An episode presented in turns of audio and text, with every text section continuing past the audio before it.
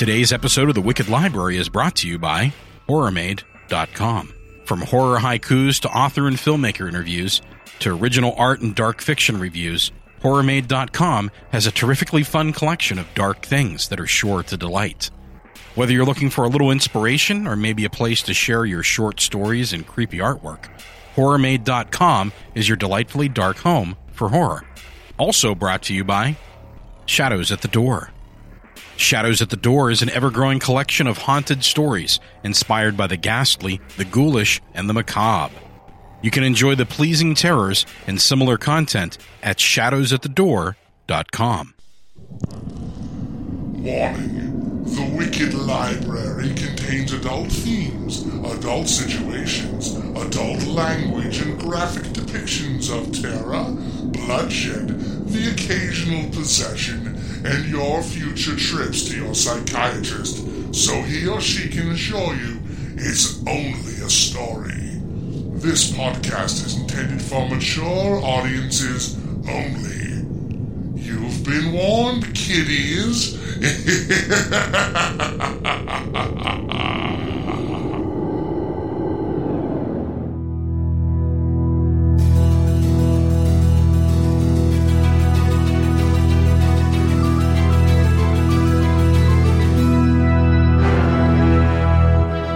Hello, kiddies. Have a seat and relax. I am your librarian. There's nothing to be afraid of yet. Hold on to yourselves, boils and ghouls. This is going to be a dark ride. We'll leave the lights on for now. No talking. It's story time at the Wicked Library.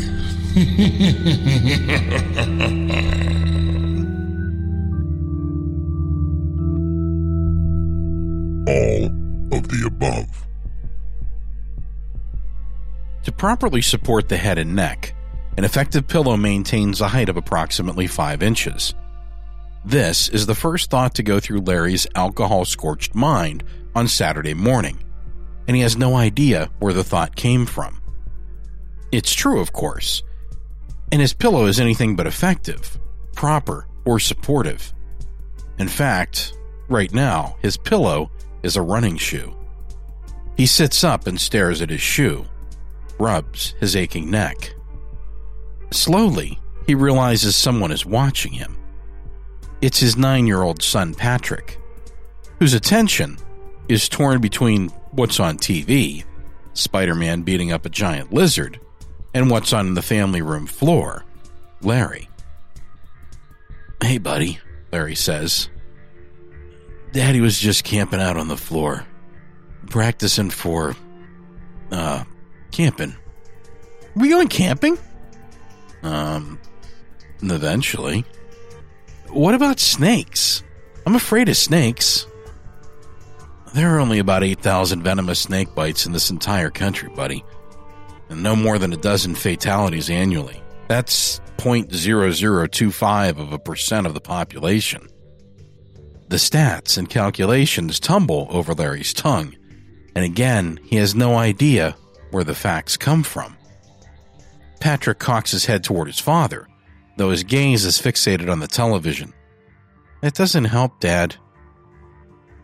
Using all of his available stamina and coordination, Larry walks into the kitchen, sits down at the breakfast table, and closes his eyes. The darkness there, normally comforting, is tainted by the unpleasant sensation that starved maggots are gnawing at the backs of his eyelids. Larry opens his eyes, his groggy vision settling on the already open morning paper. Larry's wife Gail stands over the stove, tending to a pan of scrambled eggs, not looking at him. What Time did you get home last night? Larry closes his eyes, preferring, at least for the moment, to face the hungry maggots. Why ask when you know already? Because I want to see if you're too drunk to know. Fine. It was three o'clock. She stares at him blankly. Mm, Four o'clock. More staring. Half past four? Gail turns back to the stove, stirs the eggs. How much did you have to drink? More than enough. What if you'd gotten into an accident? What if you'd killed yourself or someone else? Gail audibly grits her teeth, and he cringes. Not because he has a problem with teeth gritting, but because Gail looks like her mother when she grits. You shouldn't put milk in the eggs, Larry says. It makes them burn. Use a bit of water instead. She stares at him while the eggs behind her smolder. What? You're the cook now? Sorry, I guess I must have read that somewhere. But did he? No. He has no idea where he picked up this random bit of cooking knowledge. He turns the page of the newspaper, hoping for an interesting article to change the subject. Instead, he finds a report about the renovation of a local building, which contains a fact that the building was built in 1934 that he somehow knows to be untrue. What the hell? On the back page, he finds the crossword. Gail had entered three of the answers before giving up. He picks up a pen and stares at the blank little squares on the page. A five letter word for trout basket. Creel. A six letter expression of annoyance. Tisk, tisk. A seven letter word that makes animals' eyes shine in the dark. Tapetum, he says. What? Gail says, dumping the eggs into the wastebasket. Tapetum. It's what makes animals' eyes glow. Uh huh. A five letter word for a dispatch boat. A ten letter breed of dog. An eleven letter Latin illogical conclusion. Aviso. Rottweiler. Non sequitur. On and on it goes until Larry finishes the entire puzzle. He moves on to yesterday's crossword, filling in the answers while Gail whips up a new batch of eggs. Whoa, check out the brain on Dad, Patrick says, standing behind Larry. Not bad, huh, kiddo? Patrick sits next to Larry, and Gail places a fresh plate of eggs in front of their son. She leans over Larry, mouthing the answers to the crossword. How did you know all of this? she says. Larry shrugs. I just did. Patrick puts down his fork. Mom, these are the best eggs ever. Thanks, she says, sighing. I used water instead of milk. Later that morning, Gail stands over her husband. He's sprawled on the couch, drinking a concoction that smells like rotten juice. Patrick sits in the recliner. Tension has rooted into her lower back, like all those damn vines with the spade shaped leaves that plague her garden. She clears her throat. We'll need to drive separately to Mom's. I'm bringing over that table from the garage. That's today, isn't it? He rubs the bridge of his nose. I figured Patrick and I'd go over early to spend some time with her, so you can wait until closer to dinner. Can I go later with Dad? Patrick says. No, that's okay, Larry says. I'll just leave at the same time. Her back tightens. Larry must know that he'll have a bad time at Mom's. But he goes anyway, out of some retarded sense of duty to Gail. Yet he'll spend the whole afternoon fidgeting and pouting and sighing like a baby. She wrinkles her nose. What are you drinking? He holds up the glass. Uh, pickle juice, orange juice, Gatorade, tomato juice, hot sauce, coffee.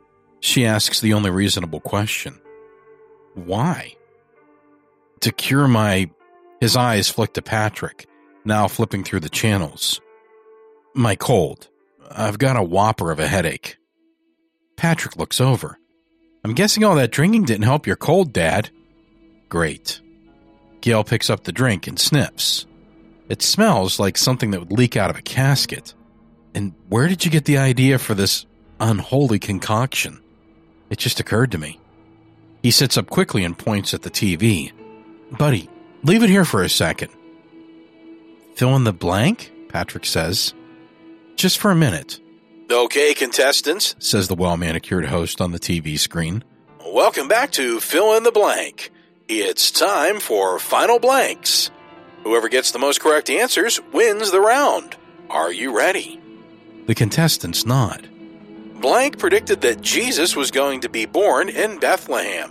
Micah, Larry says before any of the contestants. Correct, the host says. Blank contains all five vowels in reverse alphabetical order. Subcontinental and unoriental, Larry says. A second later, a female contestant says, Subcontinental. Correct. We also would have accepted unoriental. Patrick looks up at his dad, eyes and mouth wide open. Larry glances down at his son and smiles nervously. Gail just shakes her head. Something's up. Larry isn't a stupid man. He's remarkably clever, in fact. But he's never been good with facts. She can easily trounce him in trivial pursuit or Scrabble. The host smiles. In the nation of blank, the Indus River flows into the ocean. Pakistan, Larry turns to Gail. How the hell did I know that? I couldn't even tell you where Pakistan is on a map. Larry closes his eyes. Oh, wait. Yeah, I guess I can. Gail shakes her head. She can't let this distract her from the topic at hand, not when she still has an ace in the hole. Instead of going to mom's early, she says, you could always finish painting the garage. Larry shakes his head. It's going to rain. If you don't want to do it, just say so. Have you been outside today? There isn't a cloud in the sky. It's going to rain. I'm sure of it. The paper says it'd be clear all weekend. The paper's wrong. Believe me, I read the whole thing, and I spotted several other bits of misinformation. Yeah, I bet you did. Later, Larry migrates to the recliner and watches a historical documentary about the Civil War. A famous actor, maybe Morgan Freeman, was going on about how the war was the bloodiest in American history. Larry shakes his head. Well, they got that part all wrong. We're leaving, Gail says. I'll see you over there. Do you need help with the table? Larry spills himself out of the recliner. That's okay, Gail says, though her tone indicates clearly it is not. She slams the side door just loud enough to rattle the windows. Larry grunts. God damn it. He stomps to the bedroom and jerks himself out of his pajamas. As he slides into his jeans, he marvels at the fact that one bale of cotton can produce a whopping 215 pairs of jeans. The official birthday of blue jeans is May 20th, also the date in 1570 that cartographer Abraham Ortelius created the first modern day atlas. The dye used most commonly for jeans is phthalocyanine, an intensely colored macrocyclic compound with low solubility in virtually all solvents. As potential cancer fighting properties of phthalocyanine cells flitter across Larry's consciousness, he clenches his teeth and growls, takes a deep breath. On his way out the door, he actually finds his car keys right where he expects them to be. An event that hasn't happened in years. His Camry zips along the side streets of their neighborhood. Gail will take the highway, but the back roads will be faster. Veering the car onto County Road 19, he pulls out his cell phone and dials his friend, Todd Leone. Todd answers, his voice raw. Why, man? Why so early? Todd, did you know that your Italian surname is derived from the Latin Leonis, a nickname for a fierce or brave warrior? Did you know that you share said surname with a Canadian businessman and criminal, an Italian long distance runner, a food critic, a Canadian model and film director? Did you know all that, Todd? Because I sure as hell do. What the hell happened last night? I can't remember anything after the nacho dip.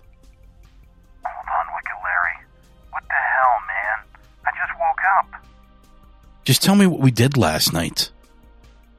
I don't know. Got pretty crazy.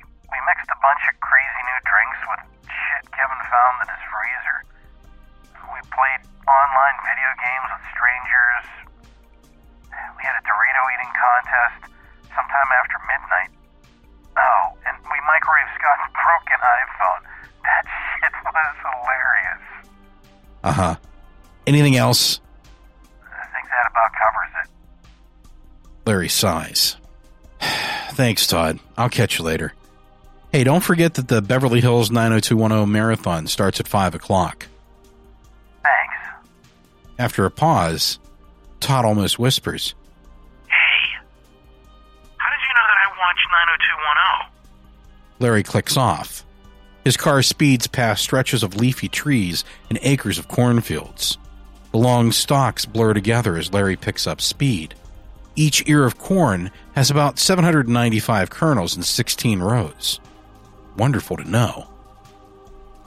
Usually not one for excessive speed, today, Larry knows exactly how fast he can accelerate into a turn without skidding off the road.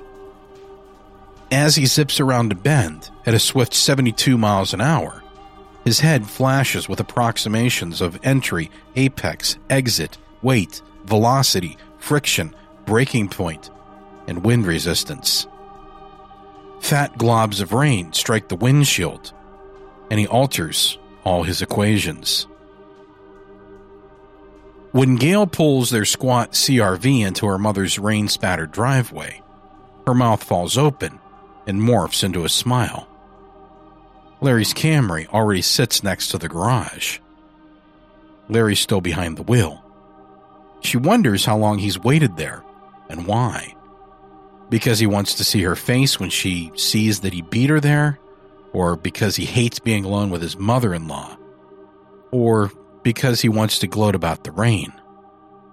She assumes all of the above. Larry steps out of the car carrying an umbrella in one hand and waving with the other. Dad, how did you get here so fast? Patrick asks. I took the back roads, he says. You? Gail steps into the misty rain and waves away his offer of an umbrella. You get lost going through the drive through. You never take the back roads. Well, today I did. I knew the way and I knew it'd be faster. Larry pauses. And I wanted to help you with the table. She speaks through a grin that she can't hold back. Thanks. Mom's house, where Gail grew up, is the largest home in one of the older suburbs around town. A neighborhood built when it first became fashionable for the wealthy to live outside of the downtown area. It also boasts the most immaculate garden on the street. Hi, Mom, Gail yells as she and Larry maneuver the table into the house. Patrick holds open the front door. Careful with that, her mom, Samia Ballinger, snaps. Her blonde hair is pulled up into a tidy bun. Heavy makeup covers her beautiful face like acrylic paint. You didn't use a blanket to move it? I hope it's not scuffed. With that, Mom turns on her heel and returns to the kitchen. Larry and Gail exchange glances. Gail is struck by a gleam in his eye, something she hasn't seen since ever. Smells good, Mom, Larry says, following her into the kitchen. Gail notices her mother cringe at the sound of Larry using the word mom at her. She stands over the stove and stirs a pot of vegetable soup. Thank you, Lawrence, she says. The kitchen is spotless. Even the presumably dirty coffee cup in the sink gleams. Gail sits down at the kitchen table. The garden looks great. It'll win neighborhood pride awards. Yet again. Patrick, Samia says, why don't you go out into the garden and get some carrots for the salad? Sure, Grandma. Gail grabs a piece of celery from the fridge and fills a glass of water from the tap. She pulls the ice tray out of the freezer and slams it hard on the counter. A few blocks of ice leap out of the tray as if startled. She drops them into her glass. Samia watches as Gail munches on the celery. Are you still trying to lose weight, Gail? I'd like to lose a few more pounds. You know, that's an old wives' tale, Samia says, refilling the ice tray and sliding it back into the freezer. Drinking ice water doesn't really burn calories. Actually, that's not true. Larry holds up the water. If you drink a 16 ounce glass of ice water, Your system has to raise the temperature of the water from 0 to 37 degrees. To do that, you probably burn about 17 calories. Now, that may not sound like much, but multiply that by the 8 glasses of water that Gail likely drinks per day, and it could be as much as 136 calories. That's about what she'd burn walking for a half an hour a day. It's just shy of a thousand calories a week. Thank you, Lawrence. Your insight is appreciated. Samia looks back at Gail. That was the great thing about your father. He knew when to keep his mouth shut. Ben was a great guy, Larry says. But he spent his whole life terrified of you. No matter what he did, it was never good enough. Right up until he had his stroke, he was trying to do the impossible to make you happy. And Gail has fallen into the same trap. She will always be too fat or too thin. Patrick will never be smart enough or well mannered enough, and I'm never going to measure up to the husband that you sent to the grave. A sickly sensation snuggles up against Gail's spine. Her jaw clenches. She's mortified, though every word Larry says is true. Still at the fridge, her mother grits her teeth, which is even more mortifying because Gail knows she does the exact same thing. Gail finishes her water and stomps out of the kitchen on shaky legs. These carrots are huge, Patrick says, walking into the kitchen with an armful of carrots, the first vegetable to be canned commercially. Native to Afghanistan, this biennial plant features a flowering stem whose flowers produce a mericarp, a type of dry fruit. Larry smiles at his son who naturally remains oblivious to the avalanche of silence that threatens to smother Larry and Samia. He takes Patrick's arrival as a cue to leave. Pat, help your grandma with the carrots. Walking briskly out of the kitchen, he finds Gail in the upstairs bathroom. He doesn't bother trying the knob. He knows it's locked. Instead, he knocks three times on the door. Can I come in, babe?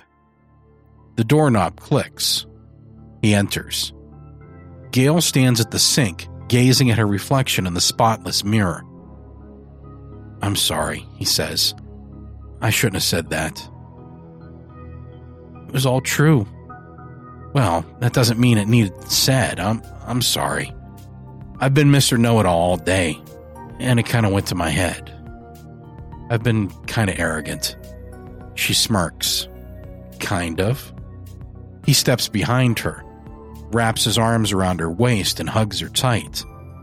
They stare at themselves in the mirror. They've been married for over a dozen years. They've eaten countless meals together. 7,817, actually. Rode hundreds of thousands of miles, watched weeks worth of television, and shared thousands of kisses. All together. The weight of these statistics blurs his vision. He squeezes his eyes shut and refocuses on her reflection. He sees her, the truth of her, not the image of her that's been carved and finished inside his head. You're beautiful, he says. Thank you. I'm sorry about staying out so late. You can stay out all night and I wouldn't care.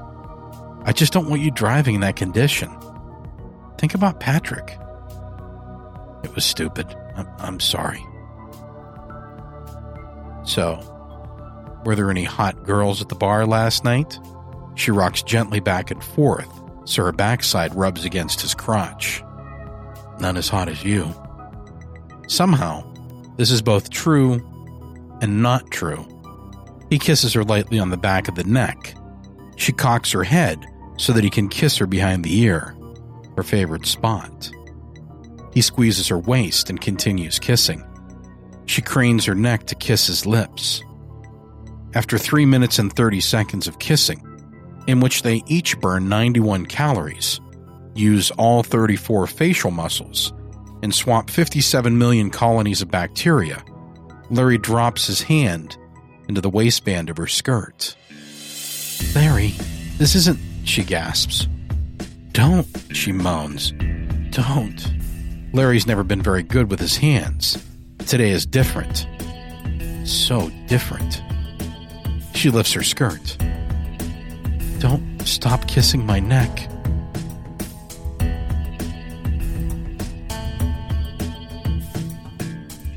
Gail slips into the edges of dreamscape, a rain spotted canvas of undulating bushes and quivering flowers. But the tremors inside her body snap her back to consciousness. She wakes with a wee gasp. You were snoring, Larry says, now sprawled out on the bathroom mat with Gail's upper body draped across his chest. Damn it. We didn't use any protection. Larry pats her back. Those hands.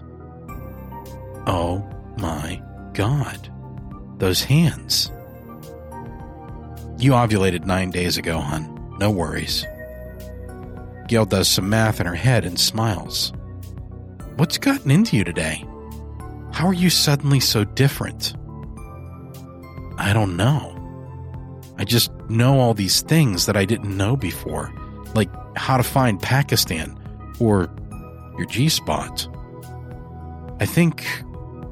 I think I know everything. I mean, not all at once, but all day long. Every piece of information I need, every question I have, it all just comes to me.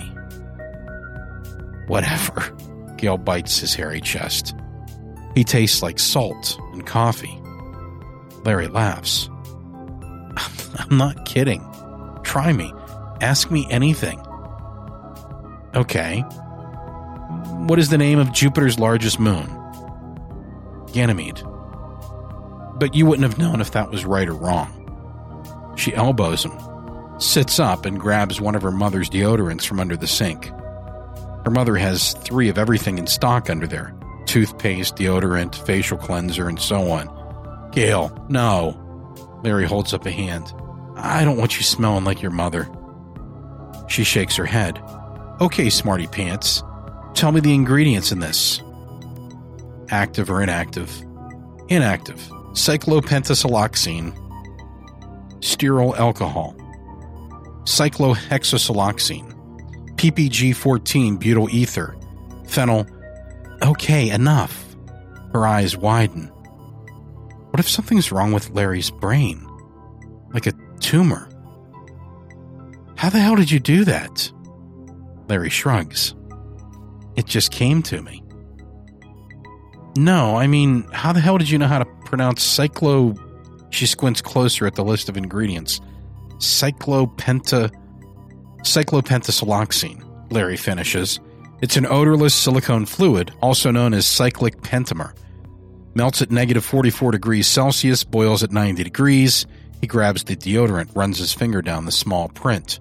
I know the same information for all of these, plus a couple of ingredients that, conveniently, weren't listed here. You're starting to creep me out. Gail pulls her panties on. We should go back out there. God knows what my mom must think. That we had hot, wild sex in her bathroom? Exactly. She smacks Larry's thigh. Let's go. They rise and wiggle into their respective clothing. Gail considers the day's events and watches her husband put on his shoes. She rests her hand on his shoulder. Okay, here's a question What's the meaning of life? He opens his mouth as if to speak, but closes it again. He stares upward, as if the answer hides beneath his eyelids or at the fringe of his frontal lobe an organismic state identified with growth, reproduction, metabolism, and reaction to stimuli? Larry shakes his head. No, that's not what you mean, is it? I. I don't know. Ha, Gail says. Guess you don't know everything after all. After an awkward but delicious dinner, Larry walks his family to the CRV and buckles Patrick securely.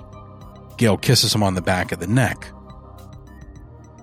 her lips as light as thin layers of hardened protein called chitin, covered with thousands of miniature scales and hairs called setae. In other words, as light as butterfly wings. Hey, she smacks his butt, take those back roads and show me how you got here so fast, okay? Okay. He climbs into his Camry and backs out of the driveway. Gail's question tickles his brain. What's the meaning of life? butterfly wings. To An Atlas, Melting Point, Snake Venom, Water and Egg, Subcontinental, Ice Melting in a Belly, Dried Fruit. He shakes his head. It's all connected somehow. Several miles later, his Camry speeds down Country Road 19. Stalks of corn flicker past, now wet with rain and glistening like jewels in the bright sun. If I know everything, he says aloud, yet I don't know the meaning of life, then it follows that life has no meaning. Larry pauses, taking in the full weight of this insight.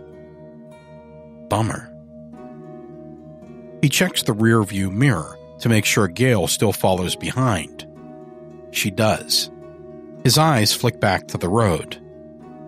Three quarters of a mile ahead, a red pickup truck comes from the opposite direction. All last night and into this morning, the driver of the truck played an online role playing game, slaying hundreds of ogres and orcs. Larry knows this. A half mile. The man's nodding off, snug in a ray of sunshine. Larry knows this. A quarter mile. On its present course, the truck will drift over the yellow lane and run into Gail's CRV. It's all physics, probability, and geometry. A seamless calculation of velocity, momentum, impact, weight, and measure. The truck will kill his family. Larry knows this. A hundred yards. He beeps his horn. The old and rusted Ford, its gnarled grill the final resting place for hundreds of bugs, keeps on coming. Its driver's side tires inch toward the worn yellow line. The driver's head nods forward. Larry cuts hard to the left. His Camry hits the truck almost dead on. The impact sends his car tumbling across the road and through a buckshot riddled speed limit sign. His airbag explodes outward. Dust fills the air, cornstarch used to lubricate the airbag during deployment. The rusty metal of the sign tears through the car. It punctures the airbag and slices into Larry's gut. The car finally comes to a rest sideways in a ditch on the opposite side of the road. Larry hangs downward by his seatbelt, which in this case means he's dangling toward the passenger side of the car. He watches his small intestine, 20 feet long, spill out of his body and onto the passenger's seat and door. Duodenum, jejunum, ileum, epithelial tissue, mucosa, plicae circulares. It takes about eight hours for food to pass through the stomach and small intestine. By coincidence, Larry is only beginning to understand that's about how long he's been awake today. He tries calling for Gail, and that one syllable sprays chunky blood into the dusty air. Stay here, she tells Patrick. Close your eyes. She slams the door before her son can respond and runs toward Larry's Camry, now lying sideways in the ditch. The driver of the truck lies in the road directly in her path, at the end of a trail of blood and gore. His arm looks like it has an extra elbow. Shredded skin covers his arms and face. He screams at her for help, his jaw hanging crooked like a door hinge off its hinges. Her shadow falls over him. She pulls out her phone. No signal. She opens her wallet, though she's not sure why. I'm I'm sorry. She drops her driver's license next to the man. I have to go. Even from several steps away, she hears Larry's ragged breathing, like someone sucking air through a damp sponge. When she reaches the ditch, she vomits bits of soup and salad into the wet grass. She wipes bits of carrot from her mouth and holds on to the Camry. The ditch is deep enough that she's able to bend over the edge of the car and reach into Larry's broken driver's side window.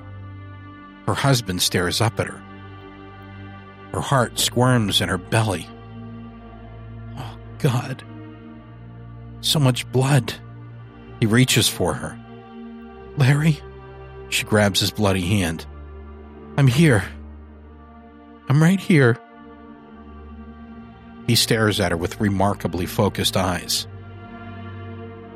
Patrick. He's okay. She squeezes his hand. What happened, Larry? Was there an animal in the road? Did a tire blow? Did you lose control? The answer is he closes his eyes and smiles. His grip tightens. He coughs and takes his last breath. It's all of the above.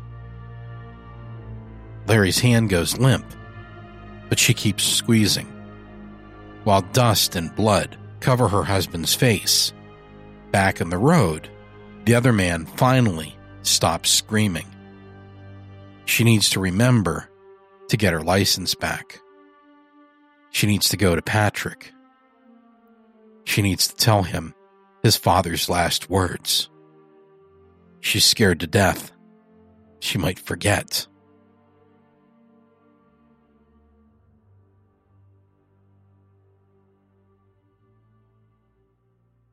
Stay tuned for a short Q&A with the author in just a moment. Today's episode featured a story by Rob E. Boley, All of the Above. If you'd like more information on Rob and his work, please visit his website at robboley.com and follow him on Twitter at robboley. Artwork for today's show was created by Jeanette Andromeda. If you'd like more information on Jeanette and her work, please visit horrormade.com and follow her on Twitter at horror underscore made. Big thanks to TD Trask for his great story last week. A job's a job.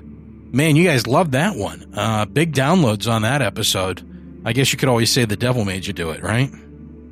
Don't forget to visit our great sponsors Shadows at the Door, Rickert and Beagle Books, Horror Made, Sanitarium Magazine, Cathedral Sound, Stigmata Studios, and We Talk of Dreams. And the last one, We Talk of Dreams, is actually the company run by our good friend Nico Vitaze, who you've heard work from over on The Lift if you listen to that show or the other show that we put together. Nico is actually going to be taking over as the music director for the Wicked Library. I'm real excited about that because uh, it's a lot of work to put together all the music and do the narration and do all the other stuff that goes along with bringing you the great episodes of the Wicked Library. So it's exciting for me to hand that over to a true professional and let him do his own interpretation and up the creepy for you. So within the next few episodes, you'll start to hear Nico's work behind the narration. Please share the terror, share the show, and help us grow.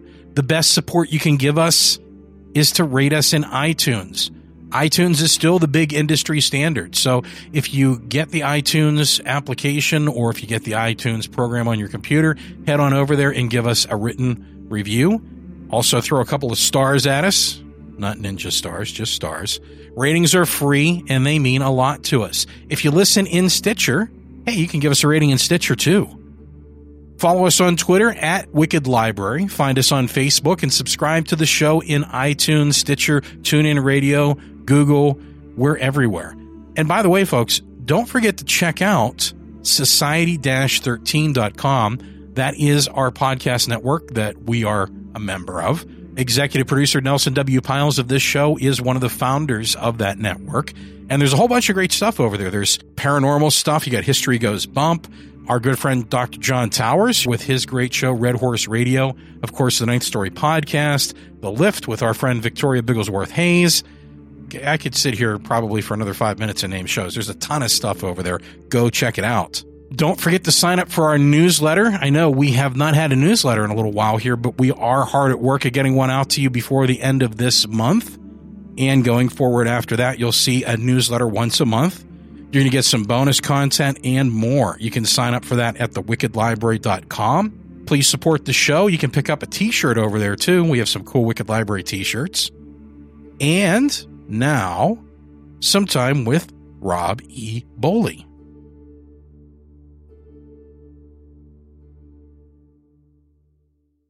So today, my guest is Rob E. Boley, and uh, we just had a fantastic read through of your story, All of the Above.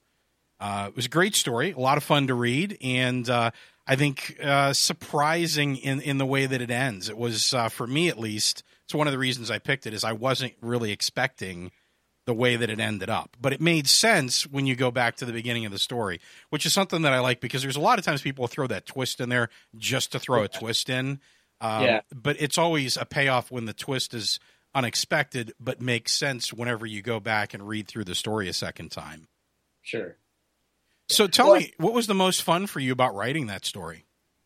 Oh, I, I mean, well, you, know, you you mentioned the ending, and, and like weirdly, that's that's one of the one of the few stories I think I've written that actually like I started with the ending. Like I I wanted this moment. I it just popped in my head like this moment of you know you're driving down the the road, you have your loved ones in the car behind you, and you see this car coming, and somehow you know with perfect certainty that that that car is going to is going to, you know, kill the people that you love. And then what do you do in that moment? Um, so I kind of started from started with this very dark premise, and I was like, well, how would this person know that? So then I kind of worked backwards and and uh, and kind of figured out how that would happen. So the the fun of this story was was kind of the, that those opening that opening scene where you know you've got the main character um, realizing realizing that suddenly they know everything and just and just thinking about what that would be like and and, and you know the um, that was that was a lot of fun and just and just writing those scenes and um, I certainly don't uh, don't uh, proclaim to know everything so it's it's a big it was a stretch for me to kind of try to write from that perspective Yeah. And it was kind of fun to like wrap my head around what that would be like Yeah, that's that was a lot of fun. So, what attracts you to to writing horror stories? I mean, that's primarily what you write, right? Yeah, I mean, I you know, I'll I'll dabble every once in a while in, in like some sci-fi or fantasy or straight up literary fiction, but but there there does always seem to be sort of a darkness that that lurks in there. Um, you know, I grew up my my family uh, like me and my dad, my sister, my uncle, a lot of us we we, we loved watching horror movies. Um, so I've, I've got a lot of fond memories just of, of the horror genre in film and TV. Um, my dad uh, read a lot of Stephen King books and still has like a complete collection of all his books. And so, you know, horror just, it kind of, I guess it kind of runs in the blood. And, um, but for me, for my writing, I think it, it comes from kind of a place of, uh, like a place of anxiety. Like I can tend to be kind of an anxious person.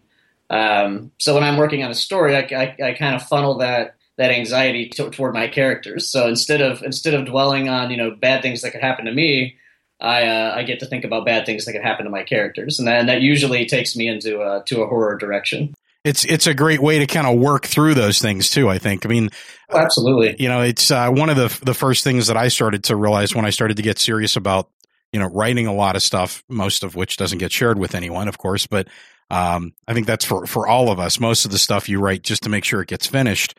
But the, just the cathartic quality of of going through that situation, you kind of get to live through that situation with your character, and, and hopefully come away from it a little wiser. You know, Oh, absolutely, absolutely. Yeah, I, I mean, I think there is definitely um, something kind of I don't want to say therapeutic because I don't I don't think you should write as a form of self help, but I think I think I'm I'm definitely a happier person when I write because you know going uh, getting into that headspace and um, and going through like you said experiencing things with my characters and through my characters it's it's it's it's a it's actually a very healthy experience. I I, I love it.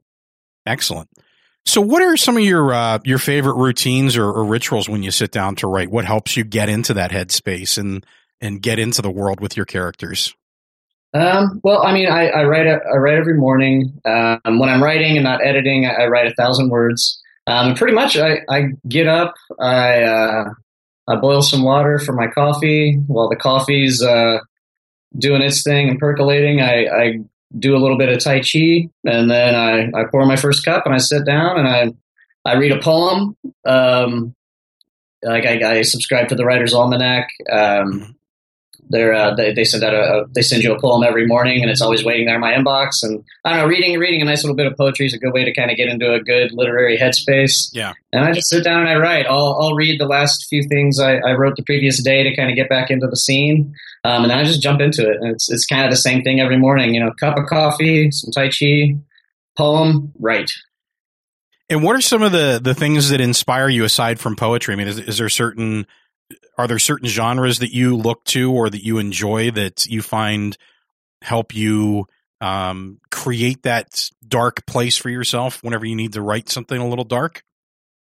I don't. I mean, I don't, I don't really I mean, I just read what I enjoy. You know, I don't, I don't like seek out. You know, I, I, need, I need a little more darkness or I need a little more comedy. I just, I just, you know, whatever I'm in the mood for. I lately, the past past couple years since I've been uh, meeting more horror authors and attending a lot of uh, a lot of events. Uh, uh, you know, you meet writers, you want you want to read their stuff. So I feel like a lot of the stuff I've been reading in the past couple years, uh, it's it's from people that I've met and people that I've enjoyed spending time with. Um, but I mean, I think it comes from everywhere. It comes from you know whatever I happen to be watching on Netflix or um, just random conversations with people. I, you know, I don't know how many times I've kind of been stuck in a place in a story, and I'll just be hanging out with somebody, and they'll they'll maybe mention something they they uh, heard in a TED talk or an article that they read online or something. And I'm like, oh, you know, that's a and it'll, it'll just be like the perfect little little tidbit that, that kind of weaves its way into a story. So I think it, I think it comes from everywhere, and I think the secret is just being open to it. You know, kind of always. You know, if you write an hour a day, you're you're still the other 23 hours of the day. You're kind of you're searching. You know right. what I mean? Like you're just right. you just got to stay open to the things that come to you, and it can come from all directions. And um, and usually, like it's it's it can be some pretty unexpected directions. You know, definitely. So a lot of writers talk about, and I think we've all experienced it, the situation where you're sitting down, you're going through your routine, you're writing, and it's just not working for you that particular scene, that particular day. What do you usually do in that situation? Do you write through it? Do you pause and do other things or? Yeah, I, I mean, I don't, um, like the whole concept of writer's block, I think is just bullshit. Like, I, I just, agree with you. I think you know you, you never hear about painter's block. You don't hear about sculptor's block. You know, you just it's like any other craft or any other. It's a job. You know, you just you do it. You you you know, if your job is to write a thousand words a day, you write a thousand words a day. You don't just you know you can't just say you know like, oh well this isn't this isn't working. Now having said that, like I do think um, there are some days where I'll definitely feel like, like I can tell something's not working. Mm-hmm. Um, I'll still write through it because I want to I want to hit my words. Um, but usually, like the thing that works for me is if, if, if I feel like something's not working, I'll uh, I have to do something mindless. Like I have to go, um, like I have to go for a long walk, or like my commute to work. You know, like because um, when you, if you drive the same the same route every day, you know, you, you get a little. It, becomes a little mindless. Mm-hmm. You know, like you don't really need to pay hundred percent attention to what you're doing. Right. Um, so it's it's in those moments that that I when kind of when the when the mind is kind of half turned off that that's when that's when it'll like I'll, I'll, get around that corner and I'll figure out like okay here's here's what needs to happen in this scene. Um, I that it, to me is a lot more effective than just forcing it. You know what I mean? I, you still got to get the words, but sometimes you do need to walk away for a few minutes and and um, and just and give your and give yourself a, minute to to figure it out. Great answer. What's your uh, What's your favorite thing that you've read in the last year? Favorite thing I've read in the last year. Let's take a second on that one. it's usually a hard question. Yeah, because I, I, mean, I read about a book a week. Um, the let's see, uh, there, there's a writer that I met at the Stanley Hotel Writers Retreat, uh, Sèphera Girón, and she wrote. Uh, I want to get the name the name right. Uh, what was it? Experiments in Terror, I think is what it's called. It's it's basically two novellas in, in one book, um, and they have a lot. The two stories are, are, very different, but they have a lot in common. And it's just it's really tight writing. Like it's it's fun writing, but it's also um, like she she's really good because she's she's got an amazing balance of like very very visceral, gritty description but it's also but it's also writing at a very high level and, and you can tell that you're you're dealing with someone that, that puts a lot of thought into what they do. So it it was uh it was uh it was a really fun read and it was it was awesome because it's one of those cool times where you meet someone you get to hang out with them for a few days and then you read their stuff and you're like oh thank god she's an amazing writer. You know? right. Yeah so that that was that was an enjoyable read for sure. Excellent. Yeah, there's I think I agree. There's nothing worse than you know really connecting and bonding with someone, another writer, and and and reading their stuff and going, oh my god, this is terrible. How, how, what do I do? What do I do? that to me is is uh, that's horror right there. Yeah, that is the very definition of horror, right. right. So, what advice do you have? I mean, you've obviously been doing this for for a while, and uh, you know, you you you've gotten to this point where it seems that your writing is very tight. You have your your own voice. You know what you're doing. What advice do you have for aspiring writers or maybe writers that are still coming up in their genre and still working to find their voice? Yeah, I think I think it's uh, you know the thing I always tell people is one, you know, you have to have some tangible goal every day, like you know, be it a thousand words, five hundred words, uh, thirty minutes, you know, what whatever. Um, I like to measure it in words, but you know, whatever works for for the person.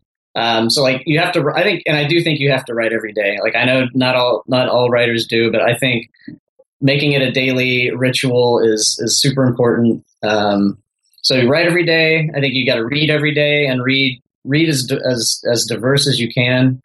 Um, that so you read, you write, and and just getting out and meeting other writers. Like I think that's super important. Like if you if you want to, yeah, I guess it depends what your goals are. If if your goals are to be a published author and you know, uh, then I, I, think you got to meet other writers because you know I think you know we write you write in so, in solitude, but you you publish in solidarity. You know, like that's right, making those right. connections, interacting with people, figuring out how they do things. Um, that's that's how you that's how you really get your stuff out there. Um, and you know, as for finding your own voice, I mean, I think I think that's just something that happens as you write, and and it changes too. I mean, like I, I, you know, I'll go back and read stuff that I wrote I wrote a few years ago, and, and it's you know th- there's definitely a change. You know, you you you evolve as you know just as you're constantly, hopefully, evolving as a person, you're evolving as a writer. But you know, you'll you'll definitely you know there's there's there'll, there'll definitely be like some flavors that, that are always going to be there. You know, my my stuff tends to have you know it'll, it'll have some sharp edges of, of darkness, but then there's also I I like to infuse a lot of humor as yeah. well. So you know that that's something that's that's been a constant, and and you know you'll it's just something you'll figure out. You'll find that voice I don't know that it's something anybody necessarily, you know, it, will come when it comes, you, you know, um, and then hopefully it, it, continues to change. Yeah, absolutely. Yeah, absolutely. So, what are some of the things that you're working on now? Some of the things you have coming up that uh, fans can look out for? Um, on j- the sixth book in my Scary Tales series will be out um, in ebook format probably in the next few weeks. Um, we're just waiting on the cover art um, from my publisher. Um, so that's coming out. I've got, let's see, I'm going to have a story uh, in this anthology called the, the Frankenstein Experiment. This is a really cool project. So I went to the um, to the Stanley Hotel Writers Retreat back in October. Um, this this is at the Stanley Hotel in uh, Estes Park, Colorado.